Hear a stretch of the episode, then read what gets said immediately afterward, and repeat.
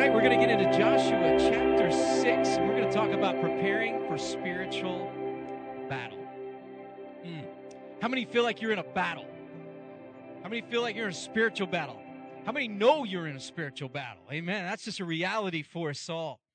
I got to tell you, whenever we do anything for the Lord and make any moves toward God, we can expect that we're going to get some pushback from the enemy of our soul. If you're serving the Lord, if you've made that stand in your life individually or in your family, and you said, we're going to serve the Lord, then you're going to get pushback from the enemy.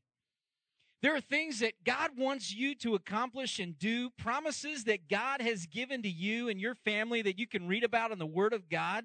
And you can read those things and say, this is what God wants for me. This is what God wants for my family. And it's like you could pretend you were Joshua and the Israelites, and you're facing the promised land. You're facing that territory that God said is yours. This is your promise. You could see yourself that way by looking at God's word, and you could see these are the promises of God. This is what God wants for me. This is what God wants for my family. And it's like you got to take that land. But as soon as you take a step toward the things that God wants for you, you can know there's going to be pushback. And I tell you, would you please pray with me? I'd like to open up and just pray for a minute because God has been on the move at CFA. There have been some young people who have recently given their lives to Jesus Christ. And they're coming. They're coming to church. They're starting to invite people. They're excited about it. But you know what? The enemy would want to do everything he can to snatch them away. And I got to tell you, I got a text message about 1:30 last night, I wasn't awake at 1:30, so I didn't get the text message until 6:30. All right, but I got this message 1:30 in the morning, just saying, "Hey, I don't know what's up. I don't know if I'm just going to quit it all." And so I prayed and I sent some messages at 6:30. And then I called today, and this young man I said, how's your day going today? It didn't sound like it was going so great at 1:30 in the morning. And he said, I had a great day today. I said, thank you, Jesus, for answered prayer. And I said, you know what? The devil wants to take you out. Yeah, I know that. The devil wants to take you out. Listen, the devil would do anything he can to take you out of this fight. He'll do whatever he can. So don't be unaware. Don't be ignorant of the fact that you are in a spiritual battle. What battles are you facing? I want you to begin to think about that right now. What battles are you facing in your life? Is there something going on in your relationships, in your family? Is there something happening at work? Maybe in your marriage? Maybe your finances? There's something going on in your life. What battles are you facing? Are you struggling because you know that you could do the right thing here, but sometimes you don't do the right thing? There's a sin struggle in your life, in your flesh, and you're warring against those temptations and those struggles. What battle are you facing? You see, spiritual warfare is real, and it's tied to the very real battles that we face in the natural. Satan is a thief. He is a killer.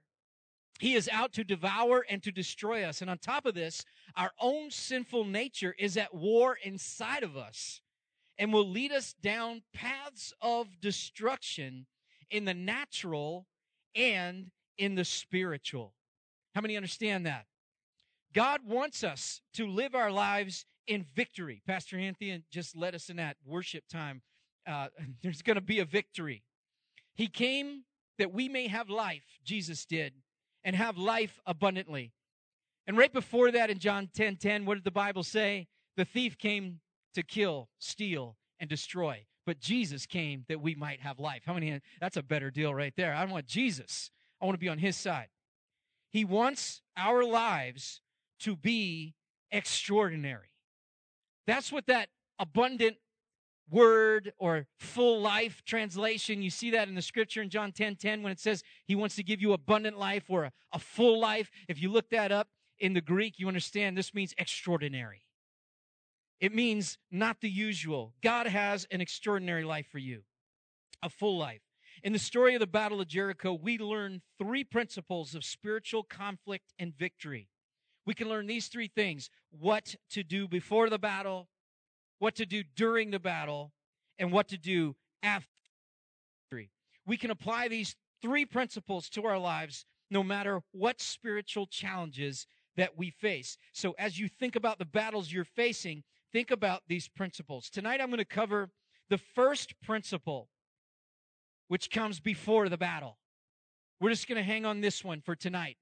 And then next week, we're going to look at what to remember during the battle and what to do after the victory, so that the enemy does not take us by surprise and rise again. I'm going to get into that, but how many, in horror movies, it's just going to happen, right? They're going to kill the bad guy, and then they're going to drop the weapon, and they're going to walk away, and then all of a sudden the bad guy gets up with the weapon. It just happens. It gets very predictable. And that could happen to us too if we're not careful about what we do after the victory. If you don't act correctly after the victory, it can come and take you by surprise again. You see, here's the first principle tonight about before the battle. Before the battle, remember that you fight from victory, not just for victory. You are fighting from victory, not just for victory. Sometimes, even in the songs we sing, sometimes it feels like we got to fight for the victory, when in reality, we're fighting from the victory. We have already won. We are already victorious. So we may not see that in the natural at the moment because we're looking at the battle, we're looking at the things that are happening, but we need to remember spiritually, we are already victors. We're already victorious in Jesus Christ. Turn to the Bible, Joshua chapter 6, verses 1 to 5, and let's take a look. It says this, "Now the gates of Jericho were tightly shut, because the people were afraid of the Israelites. No one was allowed to go in or out, or out or in. But the Lord said to Joshua, I have given you Jericho, its king, and all its strong warriors." Whew, man, someone needs to claim this tonight in your battle, right? The Lord tells him, I have given you Jericho, its king, and all its strong warriors. You and your fighting men should march around the town once a day for 6 days. 7 priests will walk ahead of the ark, each carrying a ram's horn. On the 7th day, you are to march around the town 7 times with the priests blowing the horns. And when you hear the priests give one long blast on the ram's horns, have all the people shout as loud as they can, and then the walls of the town will collapse, and the people can charge straight into the town. Let's take a moment. Let's pray, and let's pray for all the battles as we begin this message. Father, we just come to you, and we thank you for the Word of God. We thank you, Lord, that the Word of God is life to us. It's food and bread. Lord, it sustains us. It leads us. It guides us in the ways that we should go, Lord. Your Word is sweet. Your Word is good. Lord, we thank you for it, Lord. We pray that you would teach us tonight, God. We pray that we would devour this Word, Lord, that we would chew on it. Lord God, we pray, Father, that it would make a difference in our life and in the battles that we face. Lord, we pray tonight, God, for all those in various battles, whether marriage or relationships or children or finances or jobs, whatever it may be, God. And we pray for the young people in our church who are coming to the Lord and how there's a battle to take them out. Lord, we pray, God, right now, Lord, that you would touch us, Lord, that you would bless us, Lord, that you would help us, Lord, in these battles, and help us to remember tonight, even before this battle begins, that we are already victorious. Lord, that we fight from victory. In Jesus' name, and everyone said, amen. So Jesus has already defeated every spiritual enemy. Ephesians 1:21 says this, "Now he is far above any ruler or authority or power or leader or anything else, not only in this world, but also in the world to come." He is supreme. Ephesians 6:10-11 says this, "And a final word, be strong in the Lord and in his mighty power. Put on all of God's armor so that you will be able to stand firm against all strategies of the devil." How many know the devil has strategies, right? But we have nothing to fear because we have the armor of God. We can stand firm and nothing will touch us. Colossians 2:13-15 says this, you were dead because of your sins and because your sinful nature was not yet cut away. But then God made you alive with Christ, for he forgave all our sins. He canceled the record of the charges against us, and he took it away by nailing it to the cross. In this way, he disarmed, or he stripped off, the spiritual rulers and authorities. He shamed them publicly by the victory over them on the cross. Woo, come on, give a shout to Jesus. Hallelujah. That is a powerful verse of Scripture. Let me just say, that is powerful. And I love it how the Lord just rubs it in the enemy's face, too. He publicly shamed them in what he did on the cross. They thought they were putting him to shame by stripping him naked and beating him and putting the crown of thorns on and the robe on and putting him up on the cross like that and mocking him, saying, if you're really the Son of God, then come down off that cross. The enemy thought he was putting Jesus to shame, but Jesus was putting the enemy to shame. Hallelujah. Publicly, what Jesus accomplished for us. Wow, he has given us victory. Consider the factors in Joshua's victory.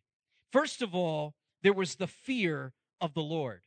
In verse 1, we read this, now the gates of Jericho were tightly shut because the people were afraid of the Israelites.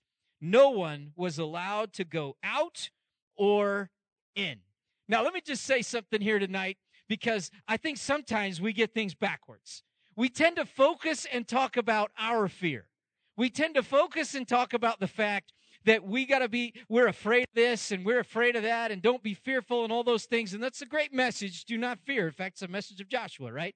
All right. Be strong and courageous. Do not fear. The Lord your God is with you. All right. That's a great message. But listen to this. In verse 1, the fear is not about the Israelite. It's not on the Israelites. It's not their fear of the people of Jericho. It is the fear of the people of Jericho from the Israelites. They were afraid of God. How many have ever, sharks? That's like my worst nightmare. It's my only recurring nightmare. I think it started when I was a little kid, and my parents were watching Jaws in the living room, you know? And I see this great white shark, and so now if I have a bad dream, it's going to be the shark. That's what's going to happen. I'm always in the water, and the shark is coming at me, and I'm afraid of this shark. But I got to tell you, have you ever heard, the shark conservationists? Anybody ever listen to those? There's some crazy people. Just YouTube it. There's this girl out in Hawaii. She swims with great whites. She's crazy. All right, she's crazy. But when you talk to these shark conservationists, they'll always tell you the shark is more afraid of you than you are of it. Yeah, you ever hear that? And everybody's like, yeah, sure, right. But look at that. The most fearsome predator in all the ocean is more afraid of me than I am of it. And if you look at the stats, it probably bears it out. I mean, the world kills, over 1 billion sharks a year? And sharks only kill about 40 humans a year all over the planet. They don't kill that many. That's not a big percentage. But we sure kill a lot of them.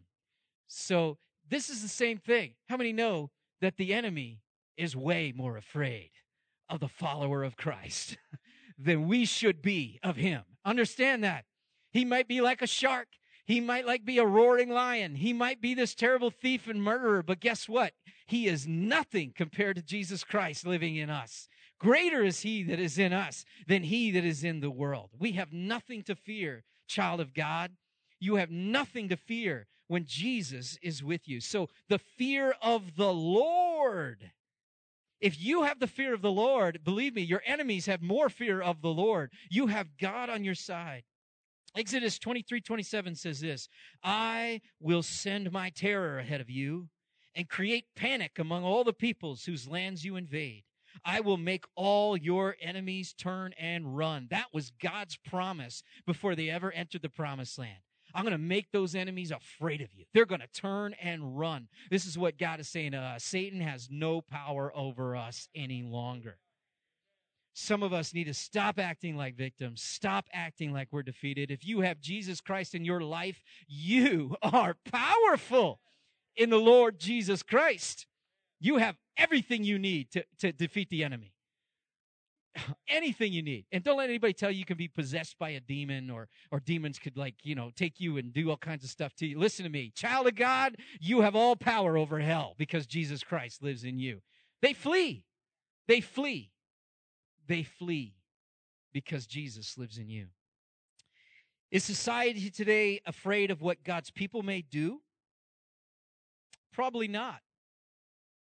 But it's mainly because the church hasn't done very much to display the power of God to a skeptical world. Church, when are we going to rise up and show the power of God? Paul says, I didn't come with persuasive speech, but with a demonstration of the Spirit's power. Child of God, when we act and we live out what God wants us to, then probably society will start being afraid of what the church can do. Because it will start affecting people. People will begin to come to Christ in numbers that we can't begin to count. What we need today is an army of men and women who will not compromise their beliefs, but who will march forward by faith in the Spirit's power. We need a church that is willing to rattle the gates of hell. That's what we need. I'm so excited about our events coming up, Pastor, man, because that night on the men's event, it's going to be a war cry that night. It's going to be amazing, guys. You need to invite your friends out to this thing because people are going to get saved that night. Man, we're going to come together. God's going to bond us as brothers in the Lord Jesus, man. It's going to be like an army coming together, and we won't be the same after that night. I'm telling you, this is what God needs. He needs an army of men and women who will not compromise their beliefs. We need a church willing to rattle the gates of hell. We need a church that is like what the Song of Songs in chapter 6, verse 4 describes. It says this, that the church is as majestic or as awesome or terrifying as an army with billowing or rising and raised banners. That's the way Song of Solomon described the army of the Lord. It's like an army with raised banners coming at you and marching at you. I'm a huge Lord of the Rings fan. Anybody ever watch Lord of the Rings? You see the armies of Gondor coming, you know, the armies of Minas Tirith, and they're marching with the banners. It looks fearsome. It looks fearsome. This is the way the world should see the church. We are marching with raised banners. We have the cross before us. Amen. And this is a terrifying presence to the enemy when the church bands together in unity as an army for God. This is what God wants. Can the enemy hear you and see you coming? Whew. Man, we focus so much on how much the enemy is coming and prowling. Can the enemy hear you and see you? Are you Satan's personal nightmare? Is he afraid when you wake up every morning? Because he knows you're a warrior. The second thing we see is the promise of the Lord in verse 2. But the Lord said to Joshua, I have given you Jericho, its king, and all its strong warriors. Notice the tense of the verb give there. It says given. Given. The victory has already been won. They just needed to claim the victory and obey the Lord's instructions. I mean, God always has instructions for us, right? This is a key component in this battle. You have to believe what the Lord says, but then you have to obey his instructions. Very often God says, this is the way it is. If you do this, then here's what will take place. I've given you the victory, but you must do this. God always works with us. That's the way God is. God is not like this puppet master that decides for you, you know, the fate of your life and tells you what to do and you must love me and makes you love him and controls your every move. God always says, I love you extravagantly, and here's what I'm promising you. Here, it's all laid out. It's yours. You don't have to do anything, but just follow these instructions. Here's what you do. And God says, if you're willing to work with me, God says, if you're willing to follow me, if you're willing to show your faith and live out your faith, then these blessings are yours. This is our God. He's an awesome God. Victorious Christians know the promises of God. Victorious Christians believe the promises of God. And victorious Christians reckon on the promises of God. What does that word reckon mean? You know, I think the word reckon, I think of Andy Griffith, you know. Will I reckon? You know, I always think that, you know, the word reckon isn't just some southern hillbilly term, you know. There's a good meaning to this word. It means to count as true in your life what God says about you in his word. Let me repeat it.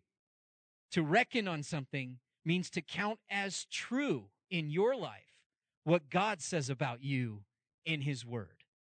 So if you reckon on the word, you're saying to the Lord says, this is what I know about you, and you read it, you believe it, and you count it as true. Lord, I'm counting this as true. You say I'm an overcomer, I'm an overcomer. You say I have the ability to resist the enemy and he will flee, then I have the ability to resist the enemy and he will flee. If, Lord, you say I won't be tempted beyond what I can bear, but that you're faithful and with every temptation you provide a way of escape so that I can stand up under it, then I know you've provided the trap door. I know you've made a way for me to escape. I count it as true in my life. This is what you can do. If God tells you that you're more than a conqueror, you are more than a conqueror. Count on it. You must actually live like a conqueror, though, through Jesus Christ. Not as defeated, whining, complaining, blaming, attention hogging, or an energy-sucking victim. Let me repeat that, because that's the way victims act. They're defeated, whining, complaining, blaming, attention hogging, and energy sucking. That's a victim. Don't be that person, because that's not who you are in Christ Jesus.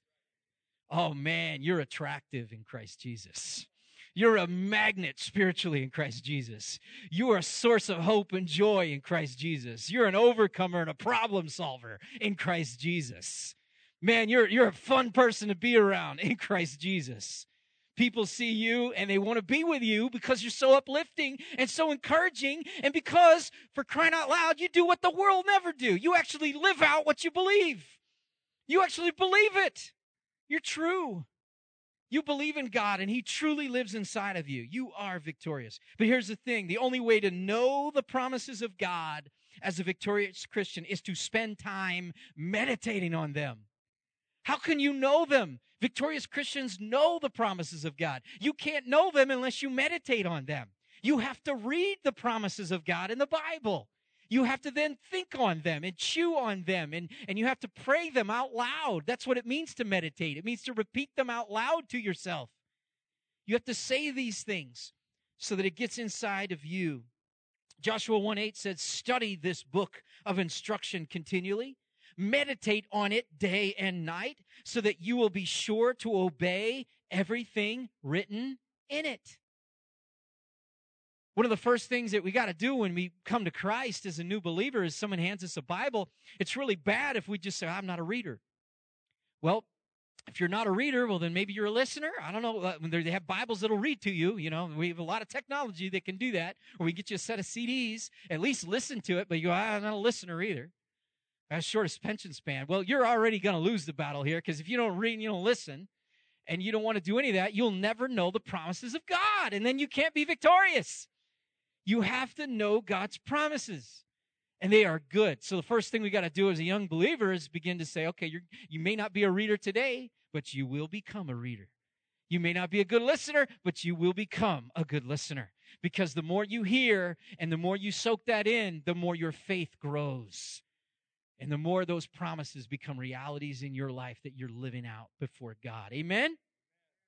Amen. So we got to listen. Romans 10:17 says, so faith comes from hearing, that is, hearing the good news about Christ. The only way to reckon on the promises of God is to deliberately make a daily choice to surrender your negative thoughts to Christ. Declare the truth and obey. How many know what I'm talking about when I say our negative thoughts? We all do negative talk. We give negative self-talk. We have these poor human, because it's part of being a sinful nature. It's part of our human habits. We down ourselves, or we've listened to the voices that other people have said things about us. This is a constant struggle. Someone calls us a failure. We begin to think we're a failure. Things happen in our life. We just begin to be negative about, become very cynical about people and about ourselves and situations. Oh, it'll never happen. God gave you a dream a long time ago, never came to pass. It'll never. Then you begin not to believe anything. You begin not to believe anything will come to pass because you didn't get that one thing, or something happened that's different than you thought it would happen.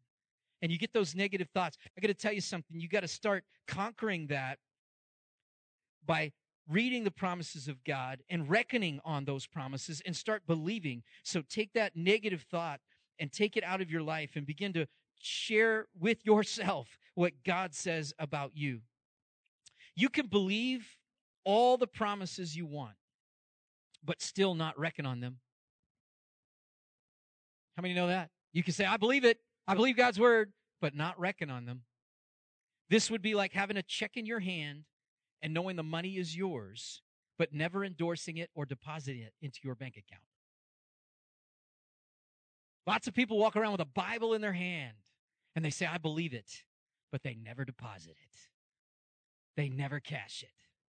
They never count it as truth for them in their life. Don't do that. Don't be that person.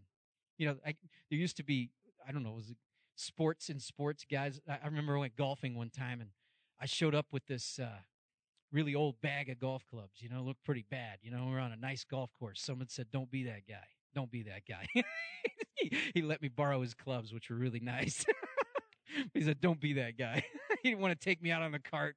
So what I'm telling you, Christian, is don't be that person that carries your Bible but never reckons on those promises and those truths about you.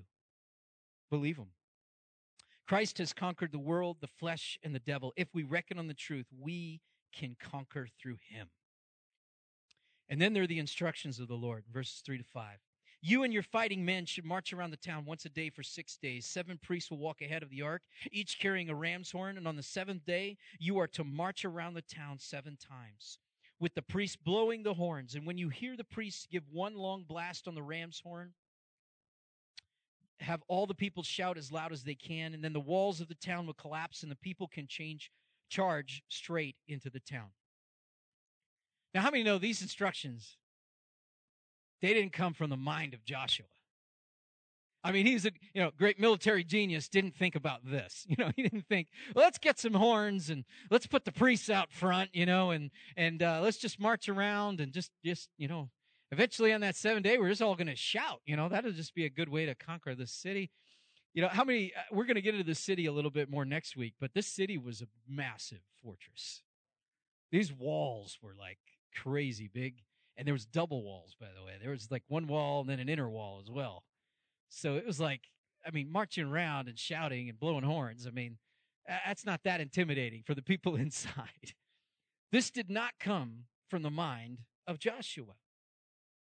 These plans came entirely from the Lord. And here's the truth that we should all believe. And there's up on the board. There is no problem too hard for our God to solve. And there is nothing that he cannot handle. Before the battle even begins, you're looking at the problem. You're already looking at how impenetrable that wall is. You're looking going, there's just no way. I don't know how to fix this.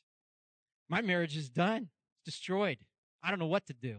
It's an impenetrable fortress. I don't know how this is ever going to get fixed. My kids, they hate me. I never see them. I never talk to them anymore. I made a mess of things, and I won't have a relationship. It's an impenetrable fortress. It's like Jericho. I'll never get there. And sometimes we look at that fortress, but we have to remember this. There is no problem too hard for our God to solve. And there is nothing that he cannot handle. We don't have the answers. I wouldn't think of what Joshua said. The Lord thought of that plan. God has a way that you haven't even thought of. God is the greatest problem solver.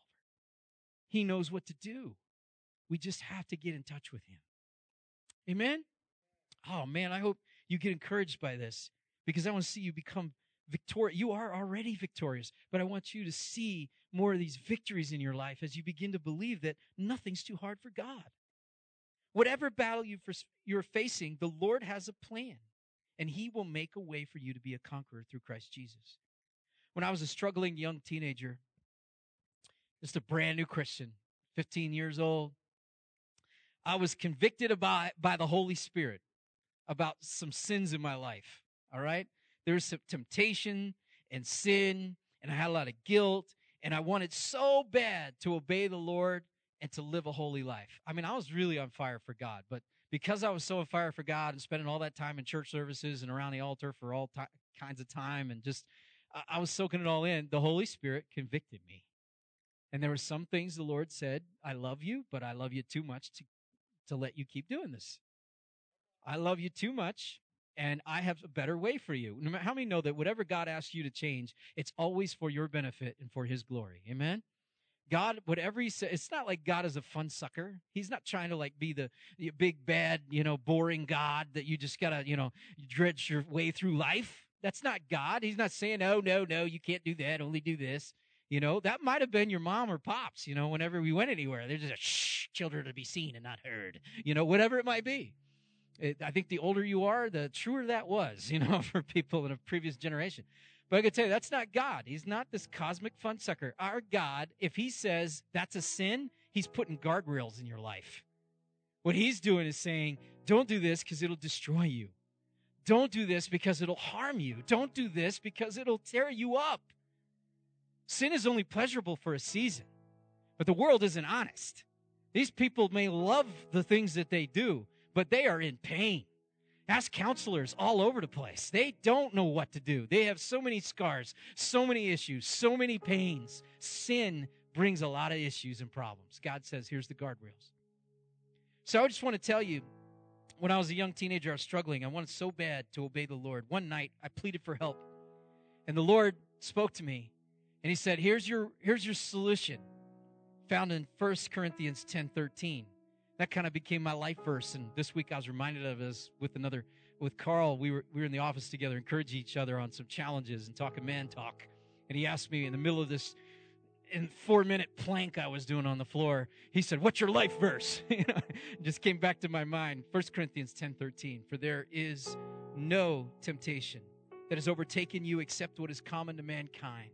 And God is faithful, and he will not let you be tempted beyond what you can bear. But when you are tempted, he will also provide a way out so that you can endure it.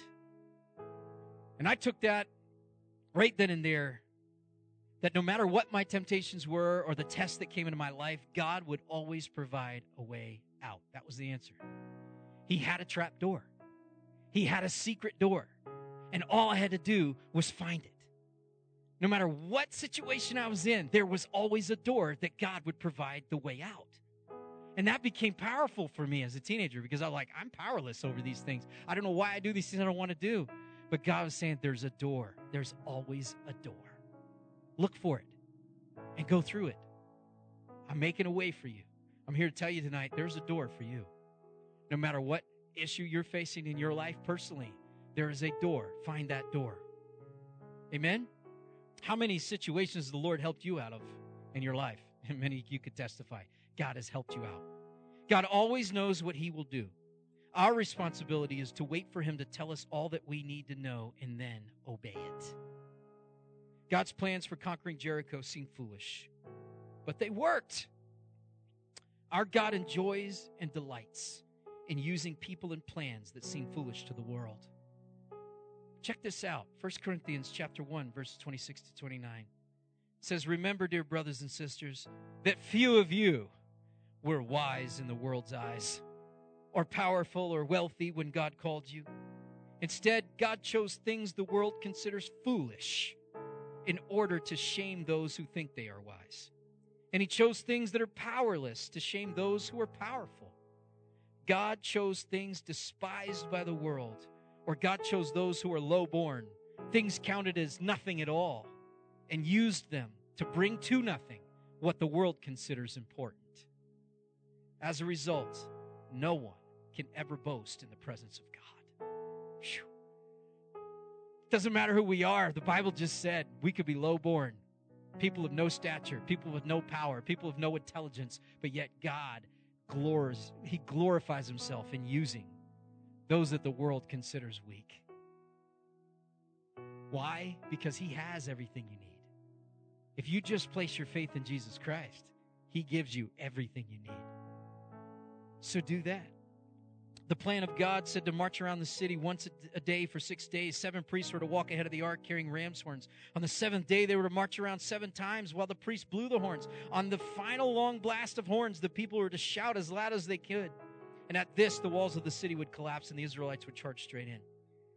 This plan, it emphasizes that number 7. Check this out.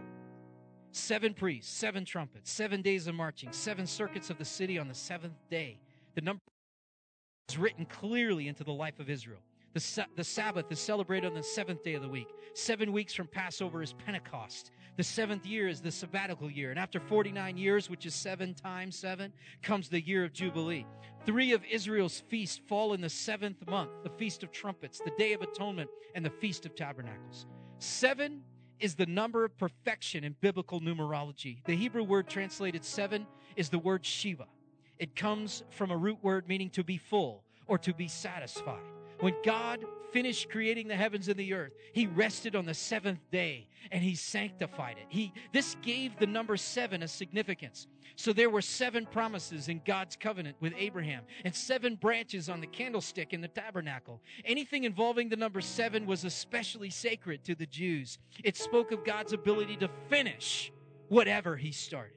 Have you heard that before the battle even began, God wants you to know that he will finish what he starts? Philippians 1:6 says this, "And I am certain that God who began a good work in you will continue his work until it is finally finished on the day when Jesus Christ returns." In conclusion tonight, listen, think about this for a second and how it applies to you. There were 2 types of trumpets that the assembly of Israelites used. Those made of silver and then the ram's horns. The silver trumpets were used by the priests to signal the camp when something significant was happening. Numbers chapter 10 describes how these trumpets were used to call the community to assemble or to call them to break camp.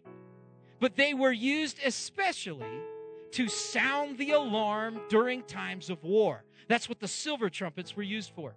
The ram's horns were used primarily for celebrations. The common word for the ram's horn is what? The shofar. The shofar in Hebrew means trumpet. The word ram's horn is jobel, which is the root of the word Jubilee. The year of Jubilee was the 50th year after 7 sabbaticals and was a special time of celebration in Israel. The priests blew the ram's horns to what? To proclaim liberty throughout all the land. Now check this out. Prior to the battle of Jericho, the Lord instructed the priests to use ram's horns. They weren't declaring war on Jericho because there was no war. They were announcing a year of Jubilee for Israel in the new land. I got to tell you something. God is saying, get out the ram's horn and start celebrating my name because you have already won the victory. Church, you're not defeated. You're not in. God has already won the victory for you. Romans 8:37 says this, "Overwhelming victory is ours through Christ who loved us." Overwhelming victory. What I love about this, we'll get to next week, but those walls, they fell on top of each other, the Bible says. They came down and fell on top so that there was like a ramp that they could just charge right in to the city. The wall of the city shall fall down. God's promises will never fail. God's people don't simply fight for victory, but fight from victory because the Lord has already won the battle. Reckon on his promises. Obey what he tells you to do, and you shall have the victory.